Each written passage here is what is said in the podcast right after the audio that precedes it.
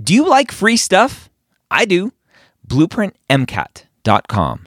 Go sign up for a free account, get access to Blueprint MCAT's diagnostic, Blueprint MCAT's full length one, Blueprint MCAT's amazing brand new spaced repetition platform with over 1,600 flashcards already made for you, as well as their amazing study planner tool. Schedule out the content so you know if you are on track to take the MCAT when you need to. Again, that's blueprintmcat.com for all of those free goodies. The MCAT podcast, session number 154.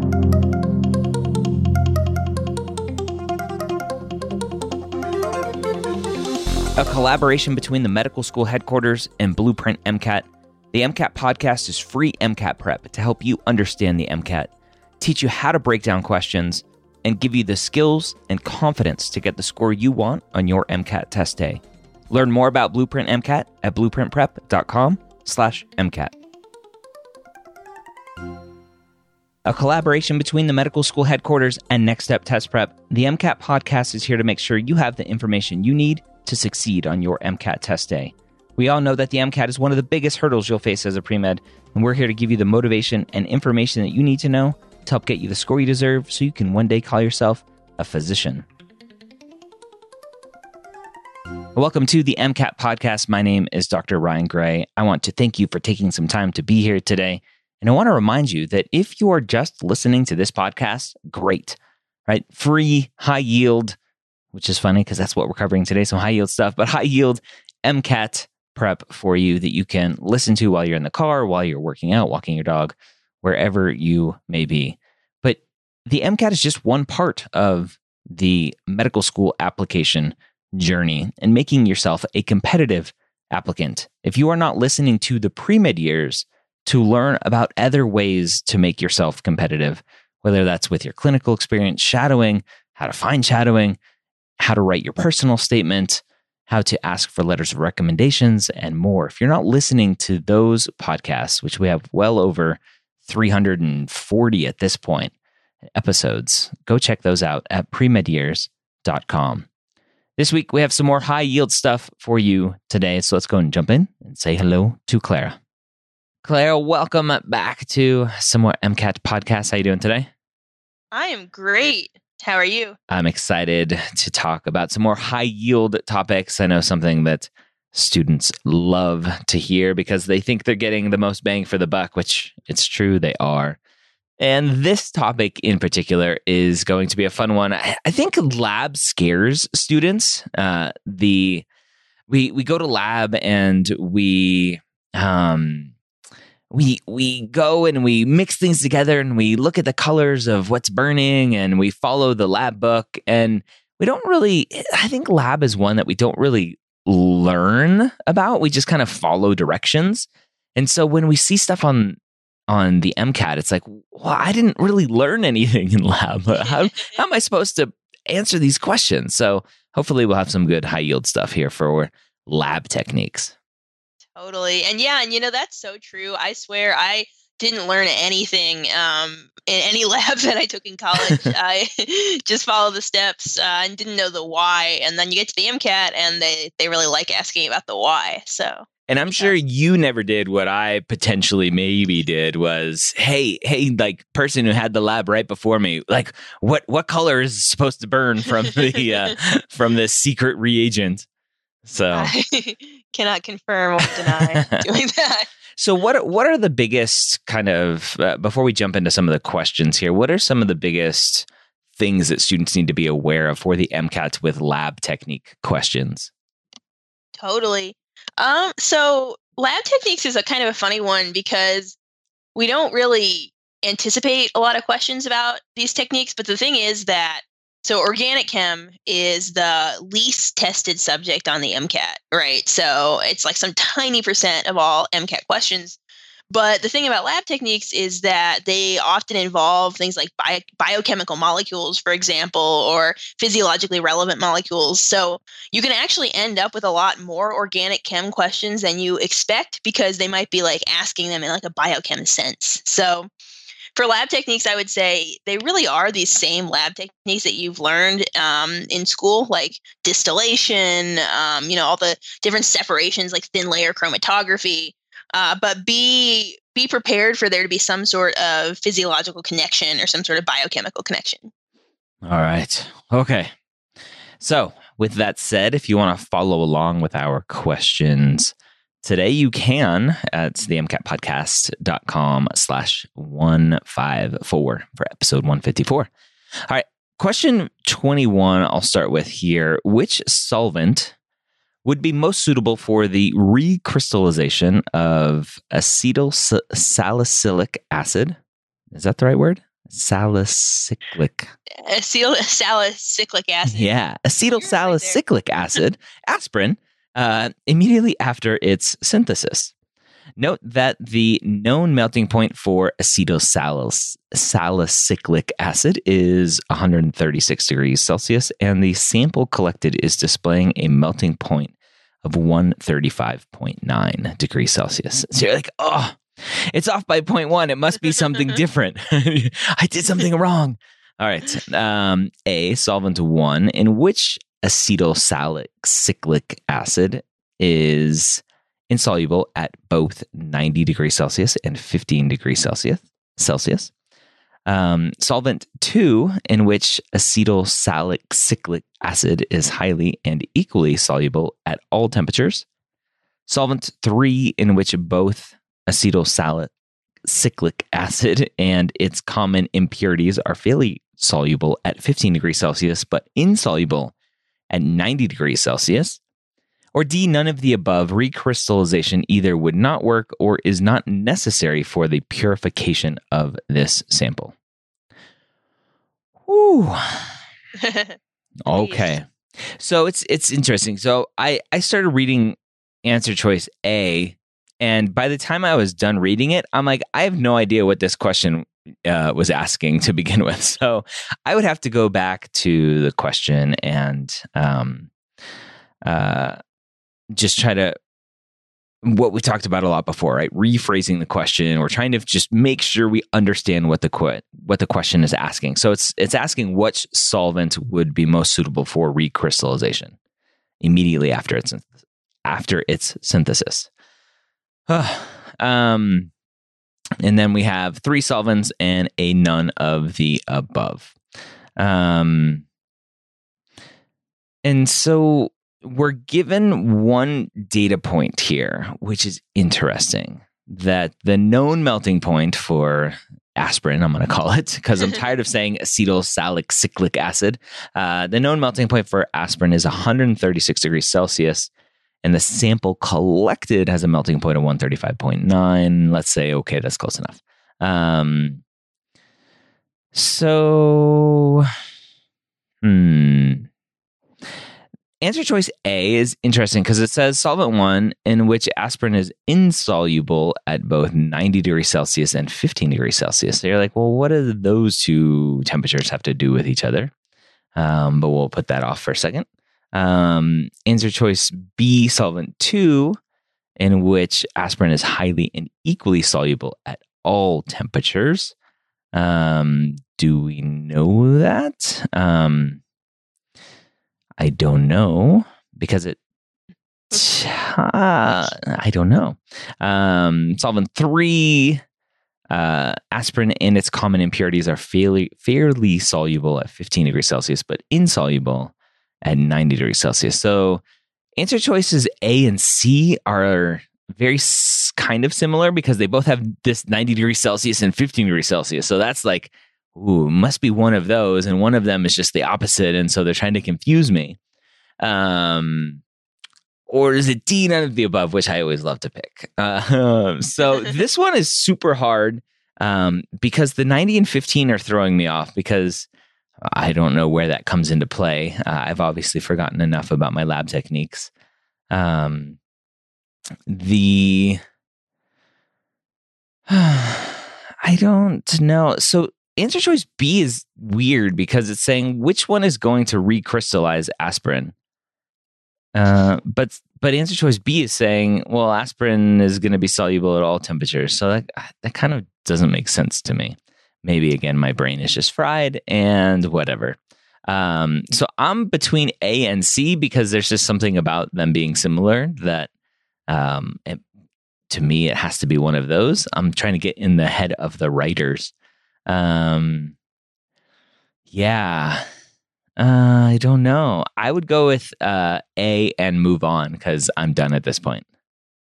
Totally. And I need I need some ac- acetylsalicylic acid to uh, to right. cure my headache that this question is causing.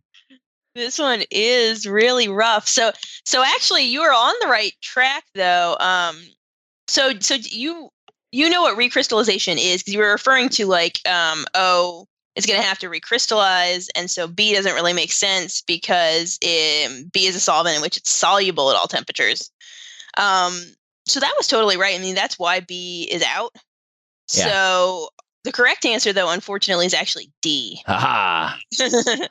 so it was okay. tempting. yeah. All right. Um, so let's talk through one and or uh, solvent one and solvent three, A and C here. Totally. So so the key to recrystallization is that we need, um, so by crystallize, it means um, turn into a solid, mm-hmm. like a mm-hmm. solid um, material, basically. And so to use a recrystallization as a lab procedure, we need the best possible solvent to dissolve our solid in, and then uh, later it's going to recrystallize. And when it recrystallizes, it, it does so typically without all the impurities that it had in it before. Mm-hmm.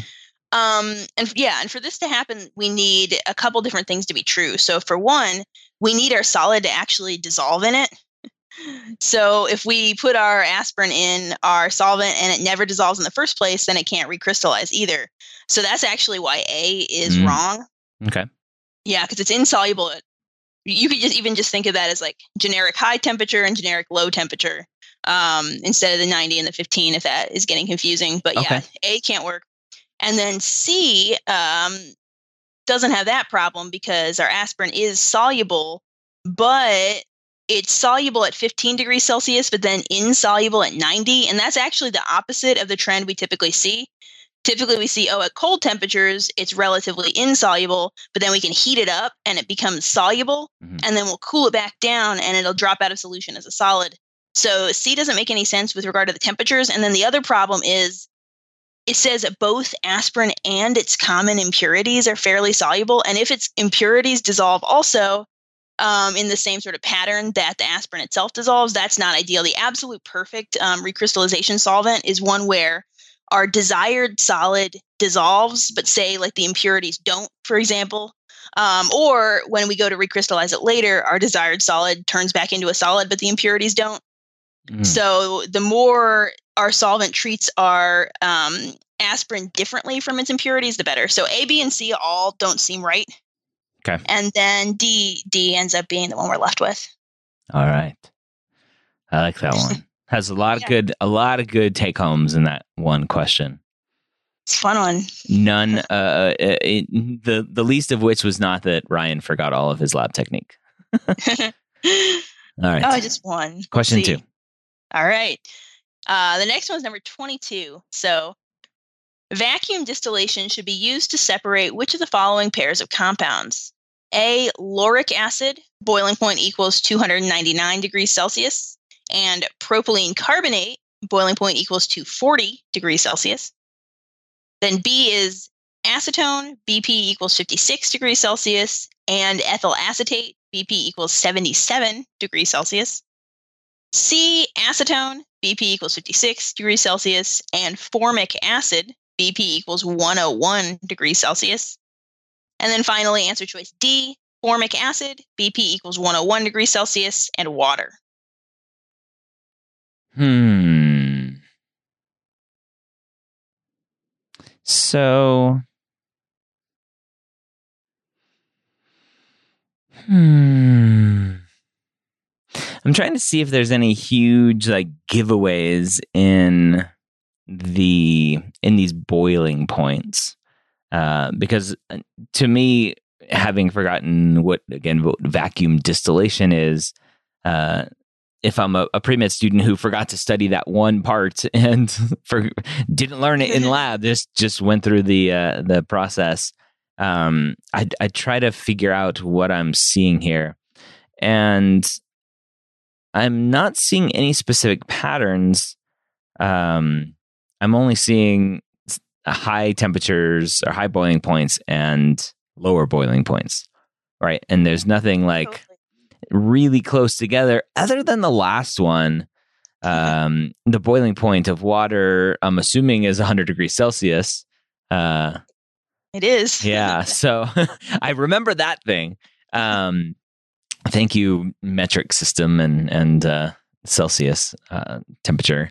Um, and so D is interesting because it stands apart because formic acid with the boiling point of 101 and water at 100 are so similar that there's something about it that's like, well, that that to me stands apart than any other one and there's really nothing else that that I can see just if I were to to try to make a guess. Um, because 299 and 240 like okay it's off by 59 but the other one is off by 21 and another one off by 45 um so i don't think those are different enough numbers to stand out to me but one degree off that stands out so i would go with d and move on not knowing kind of it, the exact experiment uh, and not trying to dig into okay one's an acid because it's formic acid versus lauric acid. Does that make a difference? Um, so I would go with D and move on. Yeah, so so it's not D. All right. Uh, but that was actually, I mean, a lot of what you did there was great, though, right? Because we're looking for some sort of pattern in these boiling points. Mm. We know we probably don't need to worry about like the identities of the compounds. Like, who cares um, what lauric acid actually is? Mm.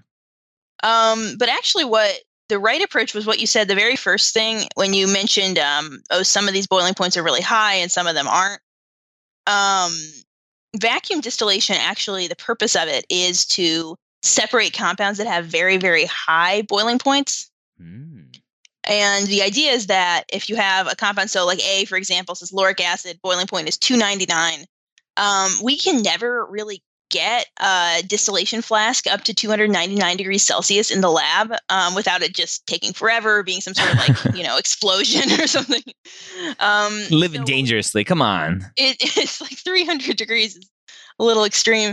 um, so basically, what we do is we use this technique called va- vacuum distillation, which is where we lower the pressure of the apparatus, mm, which lowers the boiling point. Totally lowers the boiling point. That's exactly right. So, okay.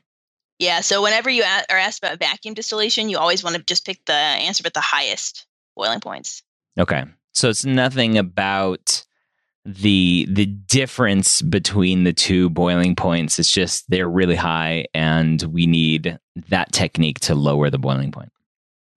Yeah, although the difference is, um, you would have been totally on the right track if they asked about fractional distillation. Okay. So, fractional distillation is used to separate compounds with really similar boiling points. So, something like D. D is still really close together and would be really, really hard to do, but D would be the right answer for fractional. Okay. See, another extra little takeaway there. I oh, like yeah. being wrong. Okay. uh, question 24 A separatory flask contains two layers water and diethyl ether aniline, benzoic acid, and phenol are dissolved in the ether layer. To isolate the benzoic acid, a student should add A, a concentrated solution of KOH, B, a concentrated solution of HCl, C, a dilute, a dilute solution of ammonia dropped into the flask slowly, or D, uh, additional water and diethyl ether. Interesting. So I have no idea what's going on here. Uh, so we have two layers. Three things are added to the uh, ether layer. And then how do we get the benzoic acid to isolate out? Wow. Yeah, I'm going to let you just kind of walk through that because yeah. um, None of them look good. So, I, in the typical test prep world, I would choose C and move on. C's right, actually. See, that's always the, the way to go. All right. Yeah, a good approach. Um, but yeah, so this is about an extraction, and extractions are really confusing uh, to a lot of students. So let's see what we can figure out. Um, okay, so basically, what we're doing in extractions for the MCAT is we always either want to separate out some sort of acid or we want to separate out some sort of base. Uh, there are other types of extractions, but the MCAT doesn't ask about them. So we just need to figure out okay, are we dealing with an acid or a base? And in this question, they said to isolate the benzoic acid. So we're dealing with an acid. And then the next thing that you just need to know is that um, if you want to separate out an acid, that's just so all of these things are currently like floating around in the same layer. Um, the easiest way to separate out an acid is to deprotonate it.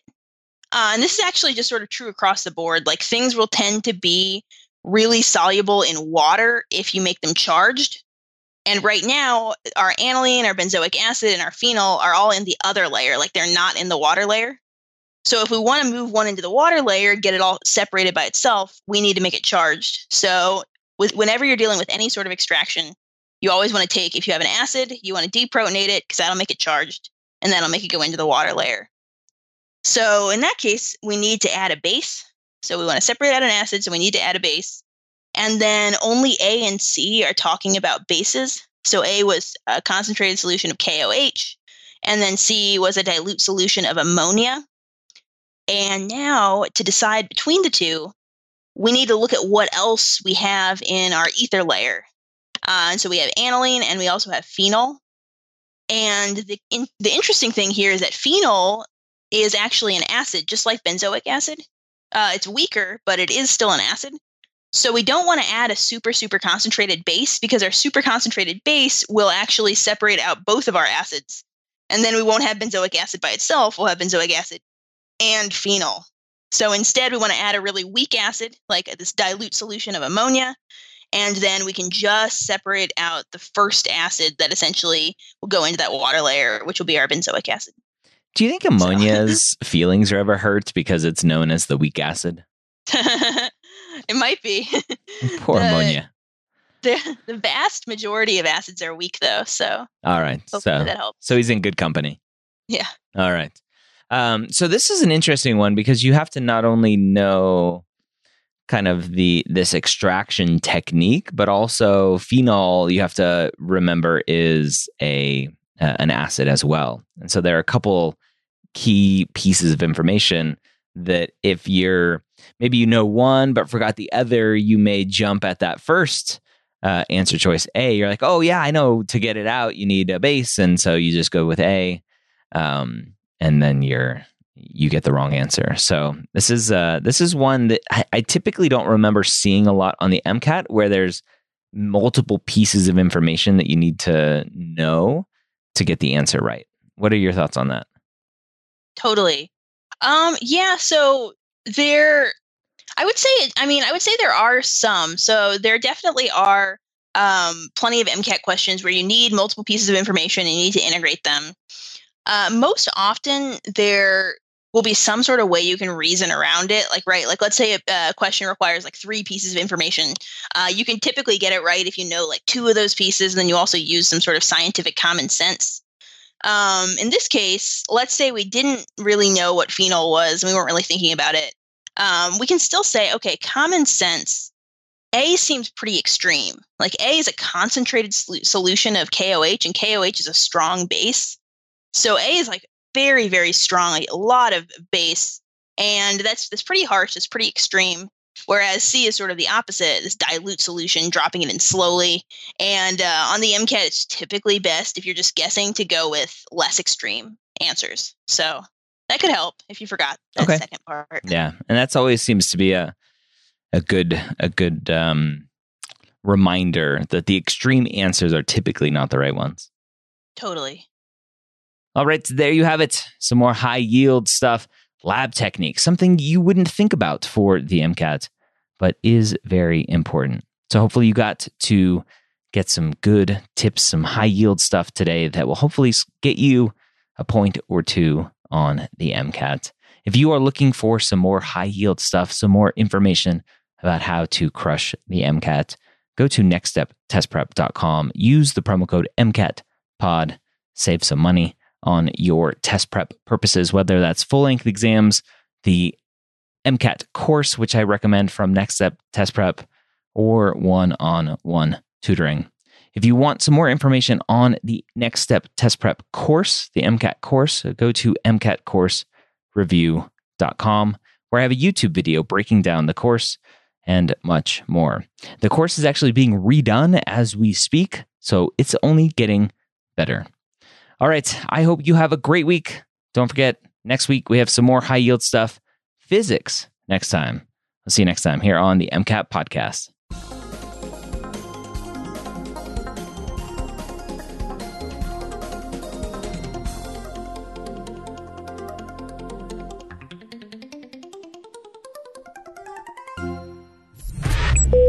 This is MedEd Media.